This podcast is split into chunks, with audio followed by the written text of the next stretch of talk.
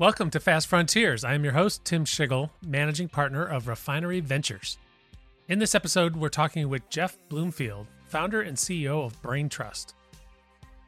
BrainTrust helps individuals and companies transform their sales and marketing systems by understanding the power of neuroscience on everyday communication.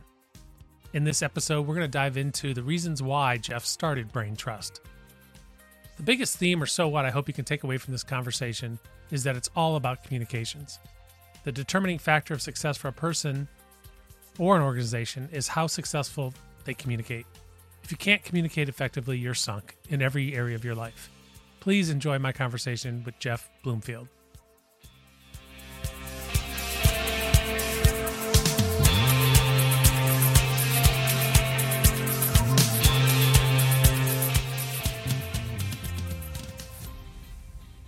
All righty, Jeff. I am so excited to have you on Fast Frontiers today, exploring the benefits of understanding neuroscience, which you can't you can't ask for a frontier that's more fast and cutting edge than that. So I'm super excited talking to you about that topic and how it can apply to entrepreneurs and how they can benefit from some of the key insights that you've learned along your journey. So welcome.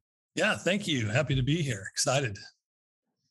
So tell us a little bit about how you came across this concept and what you know kind of how it opened up the world to you in terms of understanding how our brain thinks and how it might be applied to business yeah, and I think you know, everybody's got a story, right? And, and the, the the path you're on today was usually a result of several paths that you didn't even know you were taking. A lot of times, and for me, it all started on a, on a farm. I grew up on a hundred acre farm in northern Ohio, and my papaw, who was my grandfather, that took his life savings in Kentucky and moved the family up, and he bought a hundred acre farm, and that's where I grew up. And I was attached to his hip. He was just this amazing uh, mentor, teacher, communicator. He used to you know say things like hard work and perseverance son that always gets you ahead in life. And eh, he was a great te- he taught me how to drive when i was five stand between his knees on our old green john deere tractor. And i just have these vivid memories of of him saying problem solvers rule the world. And and he was one of those great communicators where he wouldn't actually give you the answer to the problem. He would just keep asking you questions until you came up with a suitable answer that he felt was you know going to solve the problem. And, and as i kind of grew up around this guy when he was one of those guys that in a room he didn't say a lot, but when he started talking, everybody else shut up. And he had this way. He was a storyteller. He was a teacher. He used metaphors and analogies. And he had this other thing that we call in our family the platinum rule. And he would say that, you know, you treat other people better than they expected you to treat them. And not only does it benefit them, but it almost always comes back to benefit you. And I grew up with this guy and I just didn't realize what I was learning while I was learning it. So lo and behold, uh, February 2nd, 1982, I got off the school bus to go see Papaw like I did every day, head down his 50 yard long driveway. It was normally just his green Chevy Silverado at the end of it. But on February 2nd, 1982, it had a few more cars than usual. And about the time my boot hit the porch, an ambulance came down that snow filled driveway. And I didn't know it, but as they took him out on a stretcher, that would be the last day that I'd ever get to see him alive. I was just a wreck. I was devastated. Uh, he had stage four lung cancer, and he never told me. Here, his toe headed little protege had no idea and he was taken in an instant. But what I knew was he wanted me to be the first person in our family to get a college degree. So that made me be good in school. I studied my you know tail off. I was good in sports. I ended up in college. I'll fast forward to the punchline. I ended up in biotech where I got to help commercialize a drug for lung cancer. And so I was wow. so passionate about this, right? Because I had personal uh, experience. And you know, they would take you as a salesperson in your first territory into home office, and they would quarantine you for three weeks, way before quarantining was the cool thing to do, and teach you everything you needed to know about cell biology, cell proliferation, randomized, placebo-controlled, as much data that this farm boy's head could hold. And then they would send you out in your territory and say, "Hey, go tell all this." to the oncologist and they'll write this drug. And I used to think to myself, that's the opposite of how Papaw communicated. Like he was a connector and a teacher, and he was a storyteller. And so that's how I communicated. And I, I knew my stuff. I knew all the data, all the facts, all the reasons, but I never led with it. I always told stories and I connected. And I was a teacher and I would teach them things I didn't think they, they would know. And my numbers went through the roof. And lo and behold, I kept getting promoted and nobody could figure it out. They kept saying he just communicates the opposite of the way we train him. And they asked me to help build a team to launch a drug for brain cancer. So this is the point in my life where I started to really see some things come together because I'm a nerd. I love to dive into research. And so I started diving into neuroscience and neuropsychology initially just to, to see how the blood brain barrier interacted with our drug and yada, yada, yada. Nobody cares. But what I started to discover was as technology advanced, functional MRI, EEG, PET scans, we were able to take a look inside the brain at such a different degree than we've ever been able to before. And what I discovered was most of the folks who understood what was being discovered were using it for either academic purposes or medical purposes. And no one was really looking at it through the lens of, but wait a minute, 99.5% of the rest of the world are out there just communicating for a living. What does this mean? How does the brain work relative to communication? And so as I started looking at biology, psychology, and physiology, instead of looking at them as three different disciplines, I started putting the research together and I started seeing patterns. And the epiphany was number one, my papaw was a genius. He just had an eighth grade education. Yet here I am with hard science validating why he was such a great communicator. And number two, we were training people, myself included, my entire career in a way that was actually counterproductive to how we are biologically built to change. And that was the impetus for me to start BrainTrust 11 years ago, to just teach people just enough about the latest science to help them understand and open up their minds, pun intended, into how we process information so they can be better communicators personally and professionally. So that's that's my why. That's why I do what I do. And I, I think Papaw's probably smiling down uh, from that green Chevy Silverado in heaven and on the golden streets he's driving it on now and probably pretty proud. I'm sure he'd be very proud of you. And that's a great great story and testament to to him and also to you in terms of honoring him through that. It's just it, it it's so true, and I mean the this country was built on people like your papa, right? Who had common sense, you know, and they, and they wouldn't be distracted by a lot of mumbo jumbo, as it were. It's so there's a lot of this stuff we understand intuitively, and good storytellers understand it intuitively, and it's it's probably easier as listeners of good stories and narrative, you know, to understand it but so many times we get distracted by the by those details or the or the technology as it were and kind of forget the plot right? And and one of the reasons i was interested in this subject is because you know as a tech a tech entrepreneur and tech vc investor you know people expect that maybe my bookshelves are filled with technology books and say they're not. They're filled with leadership and psychology books. Yep Right? There's there's nothing that we can't accomplish if we get people aligned and and get their minds oriented the right way. Right. So so what you're working on, I think, is so important and just critical to understanding how to build anything that involves people. Yep, absolutely. And I, I I've been saying this for a long time now. The number one determining success factor for a person, an individual, an organization doesn't matter. The number one determining success factor is how successful you can communicate. Can you communicate effectively? And it doesn't matter what sphere you're in. It can be personal, marriages, you know, being a parent. It can be a VC company. You know, you're trying to go recruit uh, investors. It could be a, a, tech company trying to go get and raise dollars. Uh, it doesn't matter if you can't communicate effectively. You're sunk. Absolutely. Every every area of your life. My my first job I remember I was doing work for Procter and Gamble, and I remember an executive, and I, I studied electrical engineering, so I I went through all the the knowledge and skills training, right? And I helped them with setting up a computer network or something like that. And I remember this senior person pulling me aside and said, "Son, there's something you understand that's more valuable than those technical skills, which is how to communicate what it is you're doing and what those things are to somebody like me who has no concept."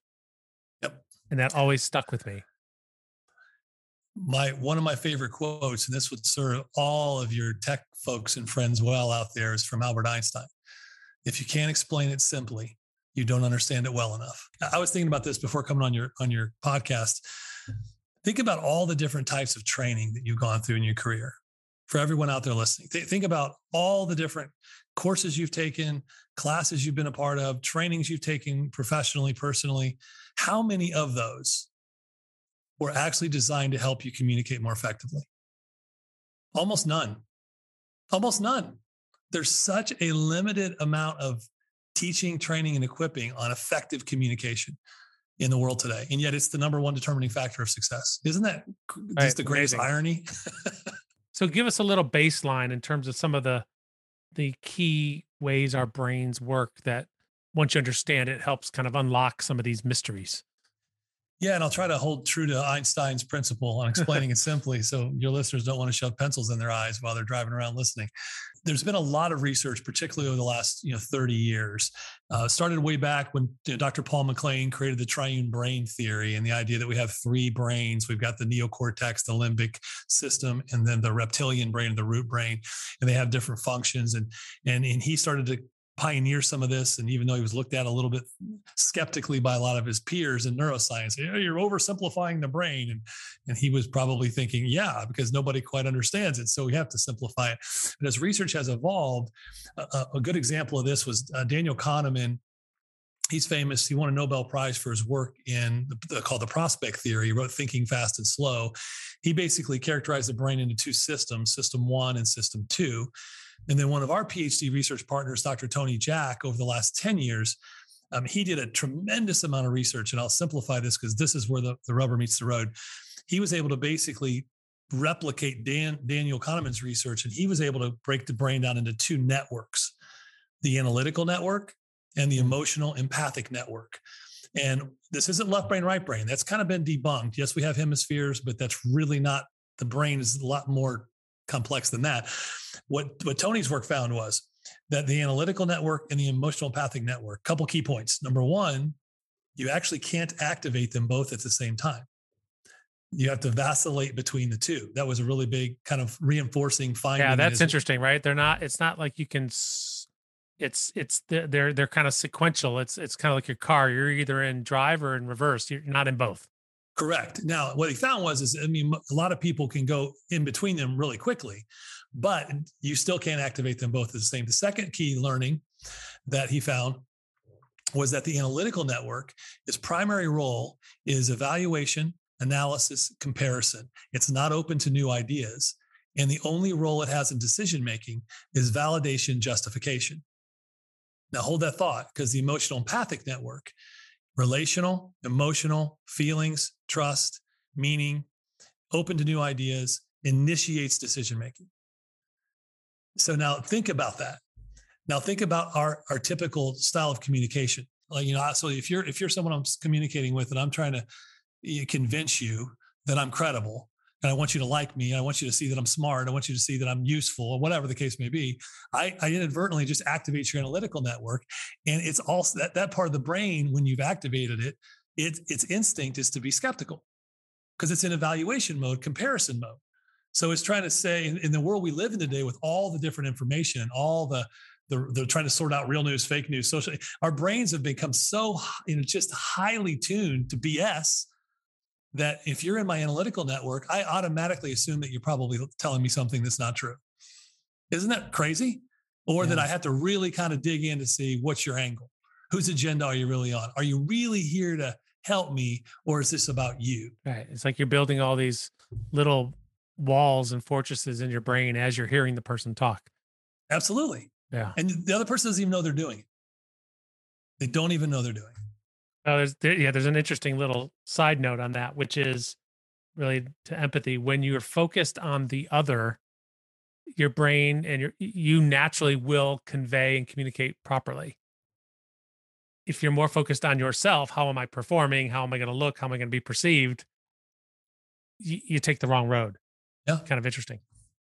The other thing eh, that I've heard in the past, I'm I'm assuming you're going to say this is correct or you confirm it, but maybe not and when I realized this years ago, I was like, wow, this opens up. Is your brain basically can't go to the analytical part until it gets sort of the okay and you clear the emotional part. Like until I get past the safety and the trust and and all those issues, if I'm if I'm not past that, I'm not listening or buying anything you're telling me. Well, this is where it gets really fascinating, Tim, is that in in a sales engagement, I automatically, if I'm the buyer, I automatically assume just from subconscious default setting that you're here on your agenda. So, what emotion has been evoked in me is generally fear because there's risk and I kind of know you're going to come in on your agenda. So my emotion is staying in that either fear, maybe a little bit of frustration or, or doubt, whatever that is. I don't stay in that emotional place. I can't stay in that emotional place when you give me facts. I actually have to activate my analytical network.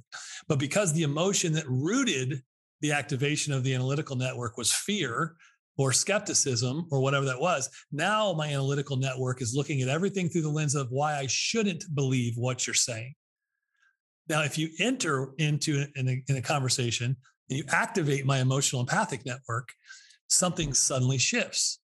And, and, and remember, I said that it, we look to validate and justify with the analytical network. If I really trust you personally, and I feel like there's some degree of empathy and relatability, suddenly now when you start activating things in my analytical network, I'm actually looking at them through a different lens. I'm actually looking at why I should believe them. It's amazing. It's confirmation process. It, it absolutely becomes a more confirmatory process because I want to believe you because I trust you, or at least my instinct tells me that you're trustworthy. What have you seen uh, in terms of how people you know naturally respond you know some are gifted some aren't. You know, as it relates to you know the personal or personality profiles you know the myers-briggs and the enneagrams et cetera have you seen any correlations or you know one one type of person adapts to some of your message and training better than others? Yeah it's a great question and here's the great irony. Uh, if you'd asked me this you know 10 11 years ago when i started this company I would have said, "Oh, we'll we'll attract those really empathic storytellers. You know, those people that are feelers. Well, well, those will be the they'll just they'll eat this up and they'll be great at it." It's actually been the opposite. We we have not only attracted the more thoughtful, almost introverted engineer type. We and why they're so attracted to what we do is, is because they love the science and they love the, that, that there's a process to this and they can feel like they can map it and it gives them a roadmap and that's their their you know they they knew in their in their gut you know the instinct is they feel like sometimes they don't come across the right way and they don't get the response that they want but they didn't know why and so the science kind of lets them go oh yes it may not be comfortable for me to go empathic or emotional but i get the science behind it where sometimes the feelers and the the natural empaths you know they're just story meanders and they come in and just they they just wander all over creation right? Right right, right. and they never kind of follow what we call the emotion coaster because a great influencer knows how to go inside out inside out inside out right information right time right order. Uh, so it's interesting. So the person that's like more analytical maybe techie that's drawn to this giving them a roadmap or a foundation kind of helping them understand how it works really is satisfying an inner fear that they have the fear being, I don't like going out on this journey without understanding how it works. Right. I want to know that my my tires on the car are inflated. I want to know it's safe. I want to, you know, it, it helps me to know that. Then I'm okay traveling. And here's the irony of that again, Tim, is that you ask someone like that, they'll say, well, no, I, I communicate. This is very logical for me. Uh, it's a very factual, rational, logical approach. I'm like, no, no, it's actually a very emotional approach for you. They're like, no, no, it's not. Didn't you hear what I said? The tires have to be full. The air. I'm like, yeah. well, why? Why do those things have to be done? Well, because I don't want to get it. I, I fear. Oh, you fear, fear. that. Oh, right, there was right, some emotion right, associated with your adoption. I see now. exactly. Exactly. So, so let's talk about that because I, I know you've mentioned before, and there's plenty of data backing this up in terms of that fear of loss versus pursuit of gain. What tell us what you know about that? And, and how yeah. that impacts this. And again, I referenced uh, Kahneman earlier in their in their study, the work they won the Nobel Prize on with prospect theory. Essentially, what he and Amos Tversky found was, and I think most people would would agree with this when they hear it, because our brains are wired for self preservation. Like that's kind of our default setting, right? We wake up in risk mitigation mode. Our brains are wired for that at a subconscious level. What they found was when I communicate with someone who I'm asking to do something different I can say, here's what you stand to gain if you do something different, if you do what I'm asking you to do. Or I can tell you what you stand to lose if you don't do what I'm asking you to do. And they wanted to see if there was a difference in the urgency for someone to take action. Now, what they found was people will take action at twice the urgency to avoid a loss as they will to pursue a gain. Twice. And it's all rooted back in our self preservation. Well, that is, I mean, we should, I don't know how to put an exclamation point on a podcast, but for everybody listening, I mean, I think, you know, it, it's a classic startup or entrepreneur mistake, something we focus on quite a bit at Refinery Ventures, which is to focus on the customer problem, not your solution. And some, and, and I think people know that sort of, but they, they they never really go there all the way. Almost like people are afraid to expose the full extent of the problem, perhaps, you know, potentially, or or not talk about maybe the negative or what have you. But it's totally consistent with what you're saying if you understand how to communicate the customer problem, the customer says, ah, you get me. Correct. And if you get me, I'm going to listen in an open way to the, the tech feeds and speeds and the, and everything else that tells me you know how to solve it. That's exactly exactly right, Tim. And here's the key, though. I want people to hear this. So this isn't about fear mongering. That's not no, what this is no. about. This is this is literally biology. And problems, by their very nature, when discussed, evoke emotion. Products, by their very nature, when discussed, evoke judgment, evaluation. Wow. Now, think about that. So, emotional empathic network, problems, analytical network, products. Because I have no choice. I have to actually evaluate them based on how what you're telling me about your products. At this point, you blah, say, blah, blah, "I've got a problem. I got to pick. I got to pick A or B." And right. so what happens is, is some people think, well, I can't go in there and be like problem, problem, problem. I said, well, here's the issue. You keep calling your new tech invention a solution. But what's the definition of a solution? Something that solves a problem. Well, are you just allowing me to figure out whether I got a problem or not? Because if you if you just bludgeon me with all the reasons why your new greatest tech product you know saves the day it's analytical network and i'm going to be in risk mitigation mode comparing everything you're telling me to what i'm currently doing and by the way, I'm currently doing it because I thought I made a good decision when I started doing it. And now you're telling me I should do something different with all these facts. Well, my analytical network's telling me, hey, don't let that, don't let that in. They're probably making up half these facts. And this can never be as good as they're saying because it, it's all outside in versus inside out. So you, you got to not only talk about the problems that your prospects care about, you have to get them to participate in the story when they begin discussing how they care about the problem, they help you quantify the cost of the problem. It creates urgency subconsciously in their mind to solve it or solve it in a more creative way. They're, they're again open to change because now I'm saying, I'm basically admitting I have a problem because I brought up a problem and you agreed that it's a problem. Now we're discussing the story around the cost of the problem of either solving it incorrectly or not solving it at all. And, and the whole time I'm in your emotional empathic network and you're actually defining the story. So when it comes time to go to the analytical network, you're actually open to ideas on how to solve it. It's the right order. Perfect. But it also seems that when you when you think about this, that the loss, fear of loss, is a has a bigger magnitude than the pursuit of success or gain. As an entrepreneur, I think it really helps you reframe the way you look at the world.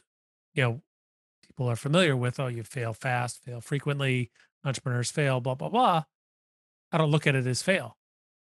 I know I no longer have that adverse reaction to, oh my gosh, I don't want to lose, I want to lose, because I've reframed it as that's not that's that's not a loss, that's a learning. So I don't even basically train my brain not to even think about it as loss, but rather an opportunity. And once you do that, uh, it seems to me the world just starts looking different. Yeah, and I think I had this epiphany recently. So my quiet time, as an entrepreneur myself, I thought, do I have a? I always felt like I had a fear of failure. A lot of entrepreneurs out there might be going, yeah, and I felt like a lightning bolt. That God said, you don't have a fear of failure. You have a fear of what you think other people will think if they think you failed. Mm-hmm. And I went, oh, wow I guess I, because I really don't have a fear of, because I don't look at it as failure. And if you're an entrepreneur, you kind of know it, part of the process is if I'm not scuffing up my knees, I didn't, I didn't run, I didn't run fast enough to fall down. I didn't means I wasn't aggressive enough in my innovation or my ideas. And, but I think when you separate the great entrepreneurs, the great innovators, and like him or love him, I look at someone like Elon Musk and, and you can argue that maybe he's on the tail end of the spectrum, whatever the reason being, but he just simply doesn't care what others think he, he doesn't have that filter. And so it allows him to just innovate without any fear of what could go wrong because he expects things to go wrong and he expects mm-hmm. to take what goes wrong and apply it to a better version. And he could care less what people think. And for some of you out there right now, you're probably thinking, oh my gosh, I'm getting hives thinking about that because we get so wrapped up around what we think others may think of us in A, B, and C, whatever environment it looks like. And it really kind of damp puts a dampen on our ability to take risks and be innovators. How can people train themselves to if they if they do have some of that fear, they recognize that fear in terms of going in to talk to a customer or going in to talk to investors, et cetera. Have you found some techniques or methods to get into the right headspace before that so that you can communicate and interact confidently without fear of failure? Yeah, there's a couple big things. I do these some of these personally and some we coach on that I think are really valuable. The first thing I always ask myself, and I don't always get it right, and I don't always answer myself correctly, whose agenda am I on? I'm about to go into this podcast with Tim, who I love, who's I think is an amazing creative innovator, runs a V. Am I here to try to make his audience think I'm smart? Or am I here to help his audience take some information that God's given me over the years and apply it in their life in a way that makes them go farther faster? If it's the latter, this will be a home run podcast. If it's the former, people tuned out 10 minutes ago, maybe 20. and so the first thing is always whose agenda am I on? Am I here to make this person's life better? Or am I just here to convince them that I need to be better or that I have the right answer or I have X, Y, and Z? So, I mean, that's a really, really big one.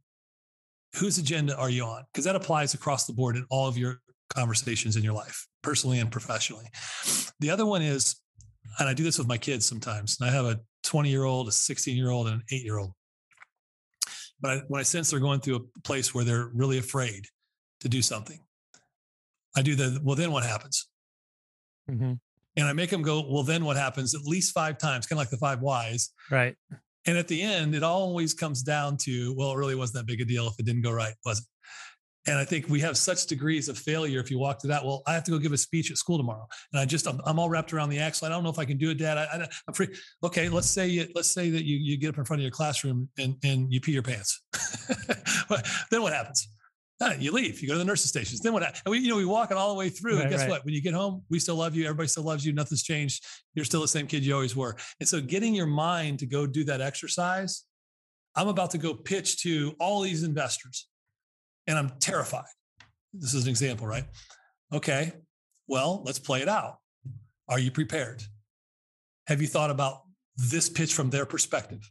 Or are you just pitching your product?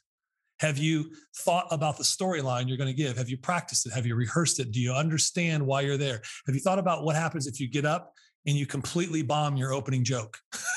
Have you thought about what happens if you get up and you completely bomb the whole presentation? And all those investors walk away and don't give you any money, then what happens?